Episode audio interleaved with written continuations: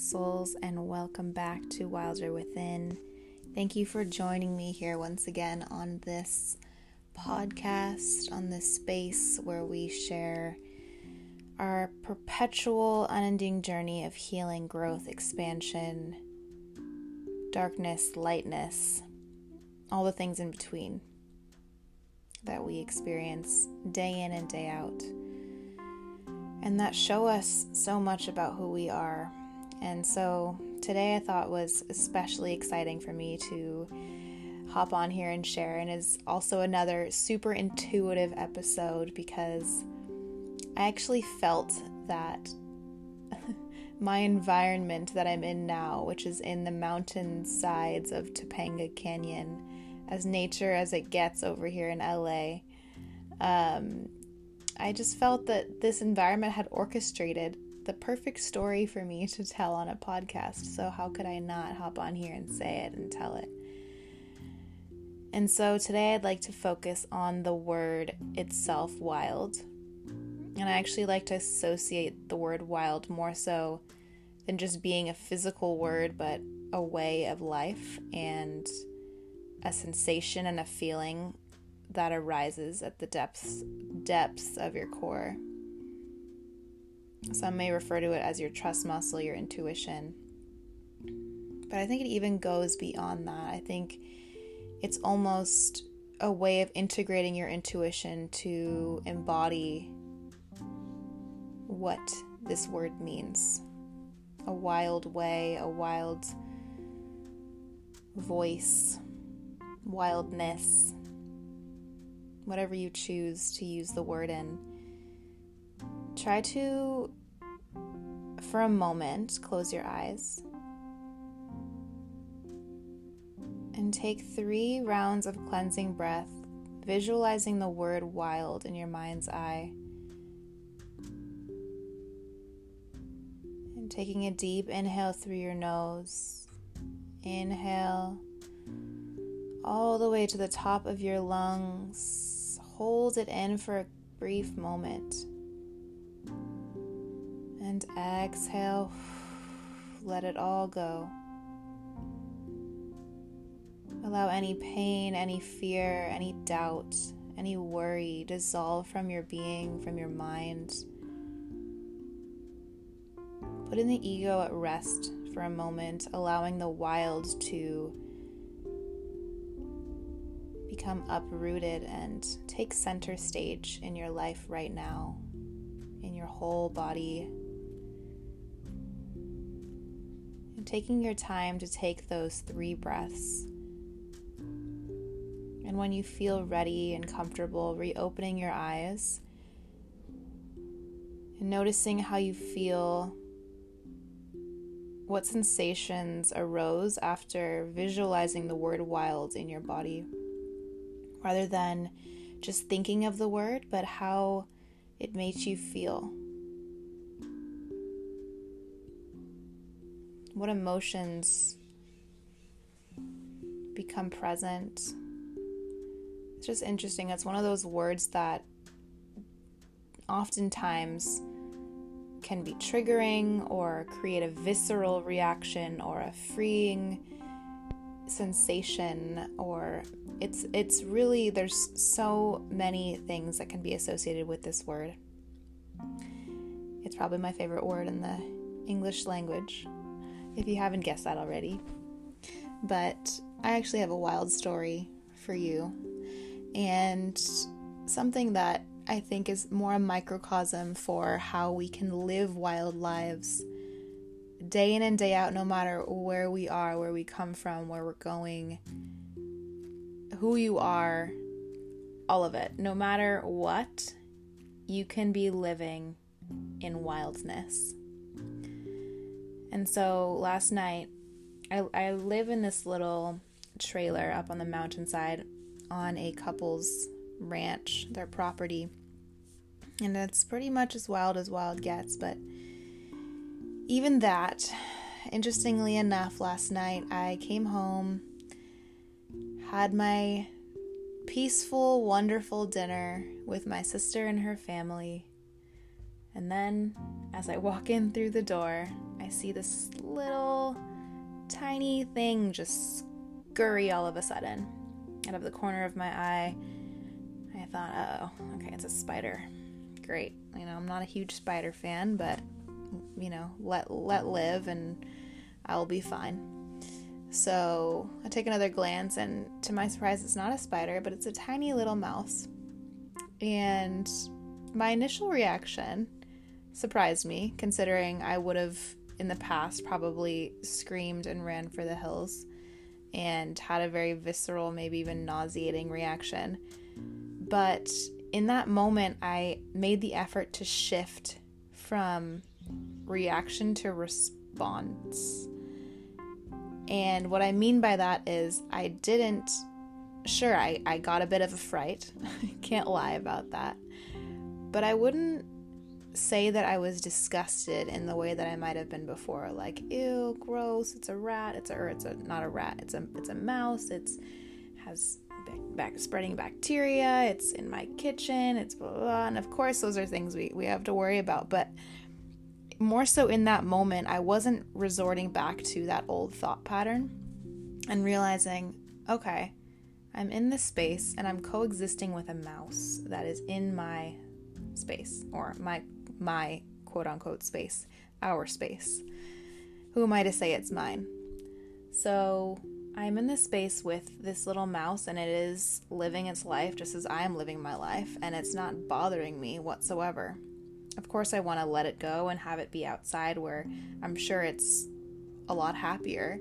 But if it chose to be in this space right now, what and it's not bothering me or hurting me or hurting anyone around me, what what damage does that really cause? It cause might cause damage to my ego. My ego might say, "Tara, you're just what are you doing? That's gross. Like you you can't have a mouse in your in your space. Like what are you what are you talking about?" But then the other side of me goes, "Well, I think that mouse has every right to live and every right to be here, you know, for that fleeting moment and eventually it will it will, you know, carry on with its life and probably return back to its habitat where it does belong and where it knows that it belongs, but for but for now I'm just going to let it coexist with me in this space. And so I was quite surprised by the fact that I was able to respond in that way, considering I would have never done that in the past. But more recently, have realized the majesty of the wild in every space that we grace.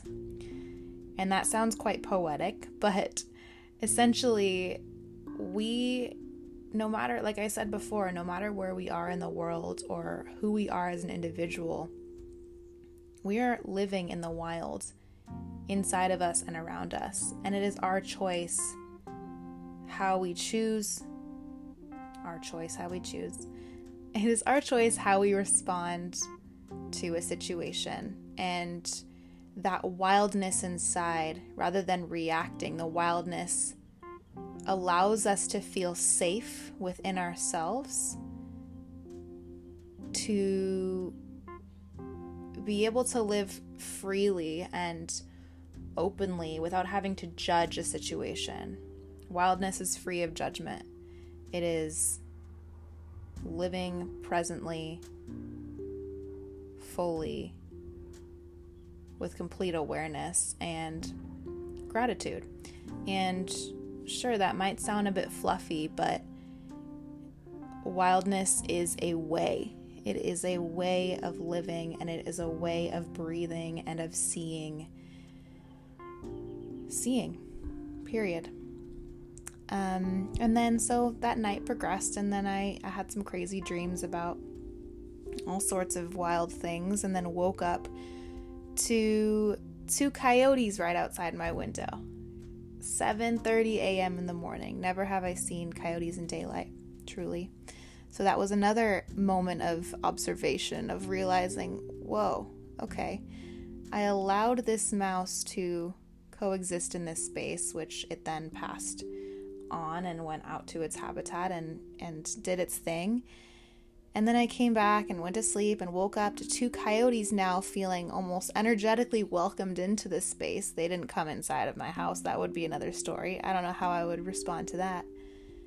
But I allowed them essentially in the in the field around me to be able to enter through as a way and a means of coexisting with myself. And so I just observed their behavior and it was so intriguing that even just by living in this tiny little trailer on the side of a mountain, I can be visited by these creatures that exist all around us, whether we're open and aware to it or not.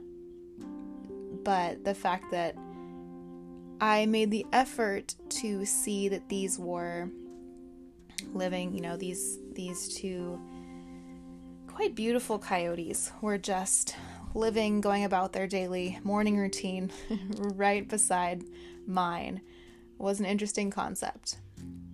And then, um, yeah, and then, you know, shortly after seeing rabbits. And so it kind of just progressed and it continued. And like I said, it almost felt orchestrated for this very reason of sharing it on the podcast. But all of this to say that we feel a lot of the times that we have to run, and I know, f- speaking from my own experience, we feel that we have to run to be wild or we have to escape to live a wild life when in reality if we allow ourselves to be fully present and listen to that inner knowing and that voice that whispers